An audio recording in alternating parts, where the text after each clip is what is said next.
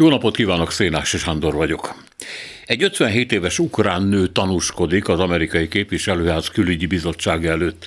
16 éves Roman nevű fiát az oroszok elhurcolták, nevelőszülőkhöz adták, őt magát megverték, majd megásadták vele a saját sírját, amibe végül nem lőtték bele. Az ukrajnai háború borzalmai között ez mondhatni banális eset. Hol van ez Bucsához, Mariupolhoz, Borodyankához, a lefejezős videóhoz, a fejbelőtt 12 éves kislány halálához képest. Mondjuk azt, hogy sehol. Azért mégsem mondjuk, mert relatíve persze a nő drámája a hétköznapi fasizmus könnyített esetei közé tartozik, de éppen a relativizálás kellene kerülnünk, azt tehát, hogy egy bizonyos szint alatt hozzászokjunk a terrorhoz, vagyis elnézzünk fölötte. Azt a kérdést, hogy az oroszok miért viselkednek Ukrajnában ilyen brutális, barbár gyilkológépekként, sokan felteszik, és a válasz általában az, hogy az orosz katonai kultúrában az emberélet nem sokat számít. Ami ha igaz, némi magyarázatra biztosan rászorul, ezzel kísérletezik a Political Violence at a Glance nevű online labban Julia Friedrich és Niklas Masur cikke, érdemes ebből idézni. A szerzők arra hívják fel a figyelmet, hogy Putyin az inváziót egy nem létezőnek nyilvánított nemzet és állam ellen indította el, egy identitásában lefokozott, ráadásul nácik által irányított népség megtörésére, ahol az előbbiek értelmében nincsenek szabályok.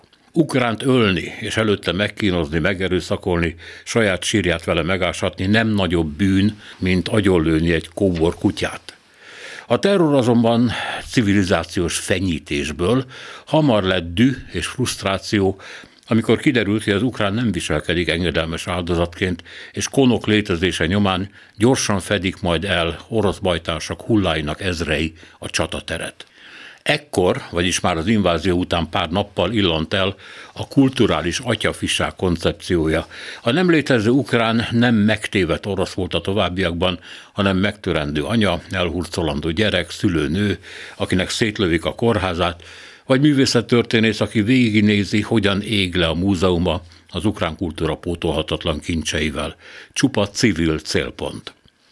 A barbárság, amivel a népírtás folyik, a cikk szerzői szerint valóban struktúrálja az orosz hadsereget, sőt az orosz társadalmat is. És az is igaz, hogy az eddig Ukrajnába vitt katonák jó része a távol-keletről és a déli területekről származik, ahol a szegénység és a civilizálatlanság magától értetően termeli ki újra és újra az erőszakot, a fosztogatás természetességét, és senki sem gondolja, hogy ez ellen tenni lehet. Ám a lényeg az, hogy ez a brutalitás igazából stratégiai természetű, és elrendelője, irányítója, fokozója maga a Kreml. Van egy fogalom, ami magyarra nehézkesen fordítható, angolul counter-insurgency-nek mondják, és az ellenállás, a szembeszegülés letörését, szétverését jelenti. Ennek nyugati típusa legitimációra törekszik, szíveket és agyakat akar megnyerni, míg az orosz változat a szintiszta erőpolitika. Nem kérünk, nem győzködünk, oda csapunk, szétrugjuk a següket, állatként mészároljuk le őket, stb. A sokat látó katonai szakértők ezért egy pillanatig nem csodálkoztak azon, hogy Putyin kitüntette a 64. motorizált lövészdandár katonáit, azokat tehát, akik Bucsában gyilkoltak hátra kötözött kezű civileket. Sikeres ez a harcmodor? Igen, az volt Csecsenföldön, ahol az orosz narratíva mellett más nem létezett. Nem volt az oroszoktól szabad média, bíróság, ügyészség. Ukrajnában mindez megvan, a nyilvánosság pedig közvetít, regisztrál, dokumentál és közösséget teremt. A csecsenek körül még süket média csönd volt, fogalmuk sem lehetett arról, hogy a világban ki van mellettük. Csak azt tudták ki az, aki felrobbantja házaikat, megerőszakolja az asszonyaikat és fejbe lövi a gyerekeiket.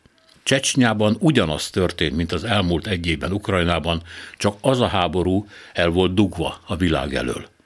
Ma az ukránok egy nemzetközi, igaz időnként megingó koalíciót és világnyilvánosságot tudhatnak maguk mögött. A versengő vélemények, tények, a leleplező képek és filmek világában pedig az orosz brutalitás szándékával ellentétben inkább megerősíti az ukrán elszántságot, mint alássa. Foglaljuk tehát össze. Ha egy fasizált terrorállam nem játszhat a saját szabályai szerint, előbb-utóbb veszít. Ha sikerül a környezetet magára szabni, ha képes elsötétíteni a társadalom agyát, ha megfosztja a versengő igazságok lehetőségétől, akkor nyerhet. Azt pedig sose lehet tudni, hogy mennyi időre.